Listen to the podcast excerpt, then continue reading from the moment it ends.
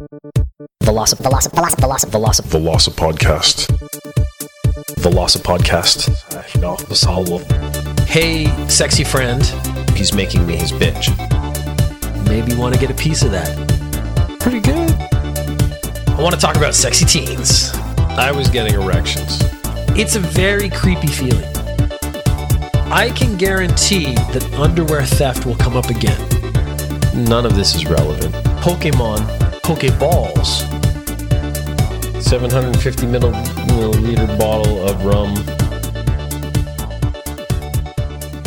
Welcome to the Velocity Podcast, a study in monology. This is your grumpy Uncle Peter. He will say words at you. I've had a common experience now. So I work at a job and I use Excel. I use a lot of, you know, the window office suite, which I think a lot of people do. I, I believe in offices, Windows is like 90 some percent of the computers that are used. So a lot of people in the world use Word and Excel. And I think every single resume in the world says, you know, capable at Word and Excel, despite the fact, you know, they can just type things into it and it doesn't explode. I don't claim to be an Excel genius. I do know the basics. I know some basic maths. I did do some programming study, and programming is a bit generous. I did like internet programming study. So I, the bit I was good at was databases, and they use formulas to call up information. So I, I can do that. And some of those formulas, the logic transfers over to Excel. So I've done some nice things in Excel, basically making things add up and showing your results in nice ways. I do not consider myself in any way adept, if I'm being really honest.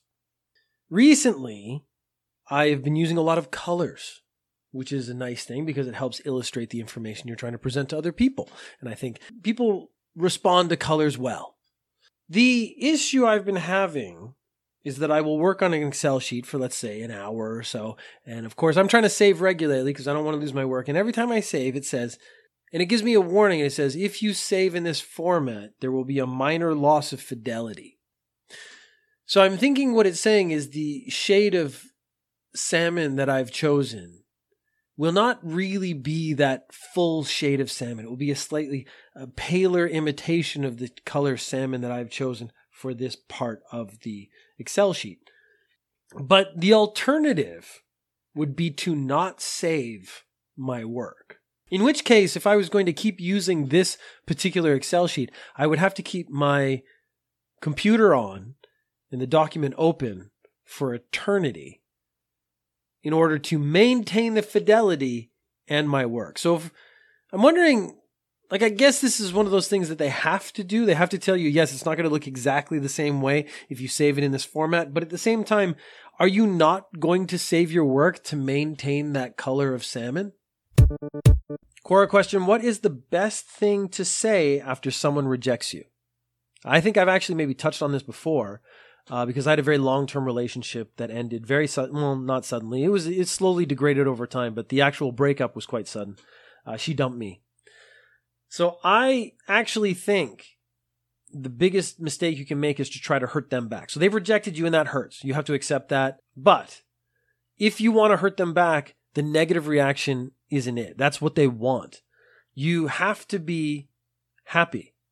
And that will piss them off more. Like, why doesn't this person who I've rejected, why aren't they upset about it? Why don't they care more? That is actually more disruptive to their mentality than if you freak out. Like, oh, why don't you love me? Oh, why don't I love you? But then they're getting that acknowledgement. They're getting that sort of sense of, yes, this person wants me. And that is actually a form of affirmation.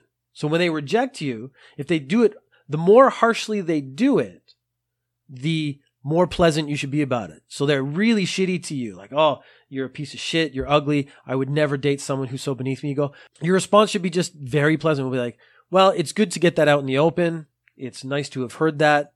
Uh, I will certainly try to improve myself. Good luck to you in the future. That is the response they would never expect. So that to me is the one you should give. Uh, when my girlfriend in university broke up with me, we've been together for like six years.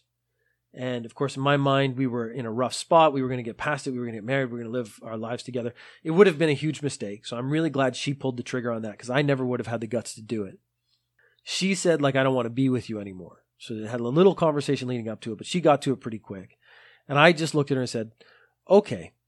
Now she wanted a freak out and she didn't get it. She wanted that affirmation that she wanted to know that I cared, but she wanted to reject me and know that I cared. She wanted it to be meaningful. And so she didn't get that. And there was a huge pause as she went through a, roller coaster of emotions, I'm sure. And then the only words that came out of her mouth were, That's it. And I said, Look, you are unhappy enough to break up with me. Do you think I am happy? Because really, if one person in the relationship is not happy, the other person is probably not happy as well. It's very rare to have one happy person who's oblivious to the unhappiness of the other person. And then in that moment, as sad as I was, because I was torn up, as sad as I was, I realized this was a better reaction for revenge. If I want to get her back, I just have to be okay with it. I have to be honestly move on really quickly and be happy about it. And that would actually bother her more because she will think, maybe I've made a mistake. Maybe things could have gone better. Maybe I should have tried harder. And though that self doubt is literally the best revenge you can put on someone else. So weirdly, the answer is the harder someone rejects you, the more pleasant and happy you should be about it so that you can move on and then just drop contact. Just don't talk to them anymore. And you will find that they are suddenly very interested in you. Now, here's the thing. You should never go back to that well. That well is poisoned because if you go back, then it's probably not because they're actually interested in you. It's probably them trying to make sure back to a personal status in a mental state where they have won. So the instant they get you, they actually win. So it doesn't matter how hot they are. It doesn't matter how attractive they are to you. It doesn't matter what's going on. You have to accept the rejection and keep it. So when they come back to you later, should that actually be the way it works out, you actually have to reject them. Now, there's a secondary revenge. You get the satisfaction of rejecting them, but you can never give in to that lust or those basic feelings and go, yeah, let's get it on. Because then that is where you lose. Now, this takes a huge amount of willpower. I myself have failed at this instance f- several times. But if you have this piece of knowledge in the back of your head, should this come up, you will be prepared for it. And that preparation, just like G.I. Joe said, is half the battle. If you were here at the beginning of this podcast, this is like 170 episodes ago, you will have noticed early on I talked about the Hulk a lot. And it's because the Hulk is a very interesting character to me. He has a very interesting set of powers and abilities. But that's not what this is about. This is about the problem with making a Hulk movie. So there was a Hulk movie in 2003, and then they tried again in 2009, pre Avengers. And then the idea was that Hulk was going to be in the Avengers films, but uh, Edward Norton was a bit difficult apparently to work with, and then they swapped him out for a different Hulk.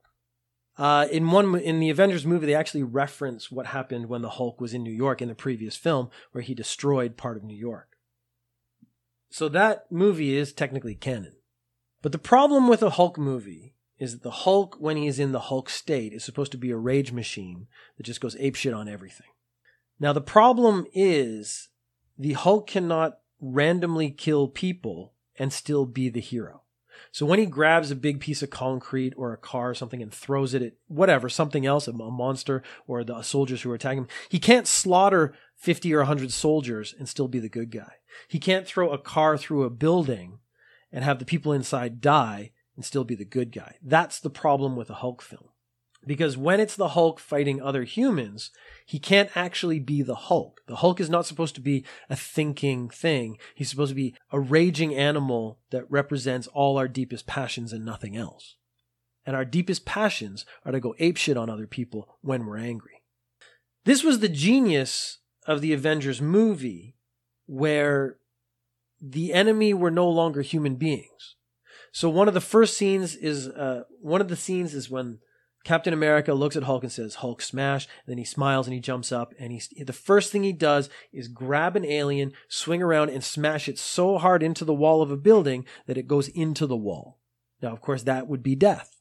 If he had done that to another human being, we could not feel comfortable cheering it on. So the genius of them making the Hulk fight aliens was was just it's the pinnacle now the thing is the Hulk can be off his leash. He can be the Hulk that we all kind of want to see, just going crazy on everything around him.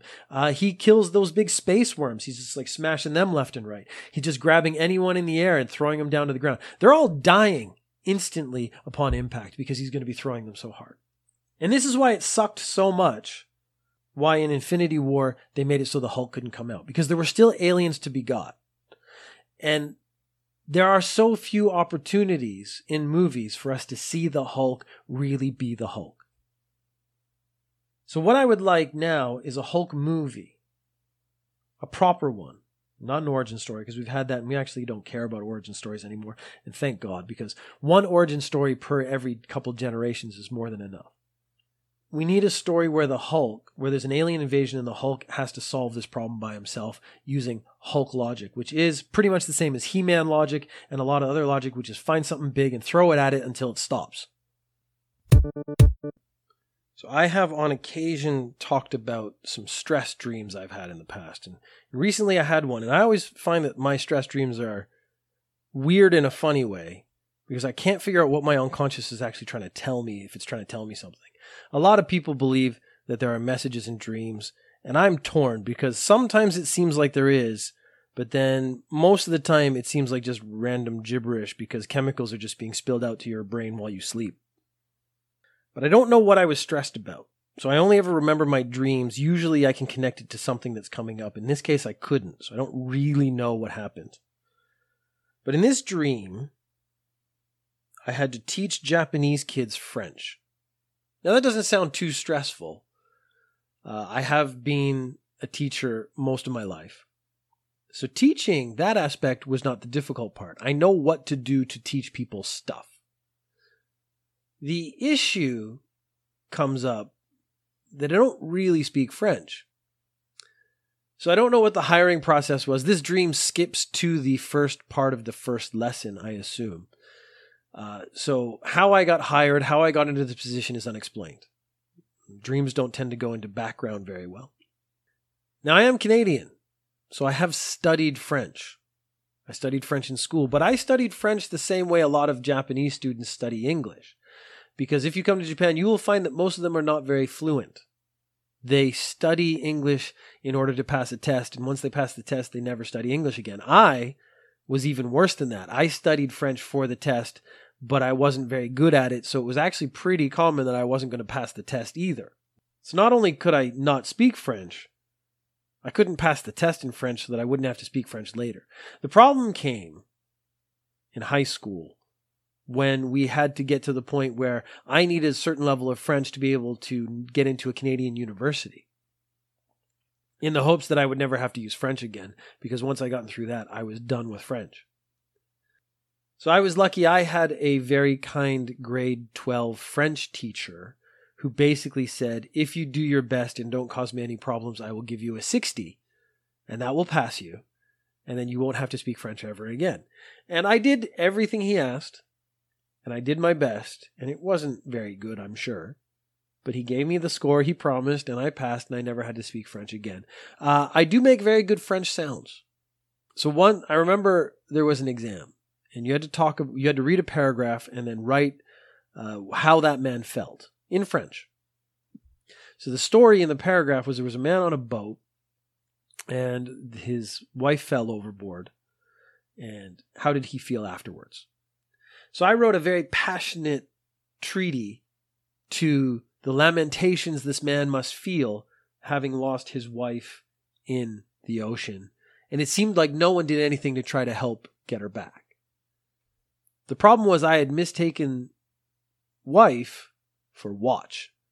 So the real story was a man dropped his watch in the water and he couldn't get it back, quite obviously, because it sank to the bottom very quickly, and people weren't going to turn around a boat or jump in after. But what I wrote was very passionate about how this was the biggest thing that had ever happened in this man's life, and he was never going to be the same again. I got very good marks because everything I said kind of made sense. It was just like, wow, this kid really thinks that guy loves his watch. But in actual fact, if it anyone spoken to me, at no point did I really have any sense of what was actually going on in the little story we read. So my response was actually totally inappropriate. So that establishes my French level. I know random words, I know some phrases, I make very good French sounds if you give me something to read, but a lot of times I don't know what I'm reading. And in the dream, that was the level of French I had. It wasn't like I was more capable in French in the dream than I am in real life. I was maybe the same, if not worse. And I was trying to teach them some words, and I wasn't sure if the words were actually French. So that level of discomfort was something I woke up with. And it made me realize that, yeah, there's probably something going on in my life, but I don't know what that is because I don't process emotions very well. So if someone wants to do a little bit of dream interpretation, what does it mean when you're in a classroom teaching something you don't know to other people? Because the only benefit here would be that the Japanese kids wouldn't know that they weren't learning proper French. I could just make up stuff and tell them it was French. They would find out eventually when they had to go do French with someone else. But I could survive for maybe up to a year before being caught. Now, in the dream, I didn't have that thought. It was imposter syndrome. I shouldn't be here. I don't belong here. I'm the wrong person for this job. But if anyone has some insight into what that dream might mean, other than you were asleep and your brain is just being weird, I would love to hear it. Send a message at Velocipeter on Twitter or velocipodcast at gmail.com. Velocip, velocip, velocip, velocip, velocip. Velocipodcast. Velocipodcast. Ja, das hallo. Hey, sexy friend. He's making me his bitch. Thank you for listening. If you have questions or comments, you can tweet at VelociPeter or email velocipodcast at gmail.com. You can find the podcast on iTunes, Stitcher, Acast or go to velocipeter.com slash podcast. To me, to me, he has very